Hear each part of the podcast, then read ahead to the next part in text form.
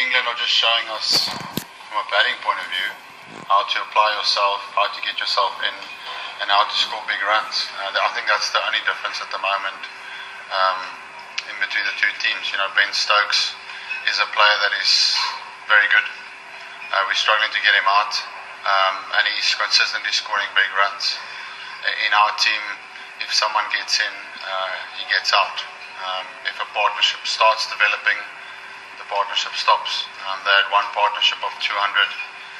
And once that happens, you become in front of the game. And you see how different runs start flowing, um, even towards the end here.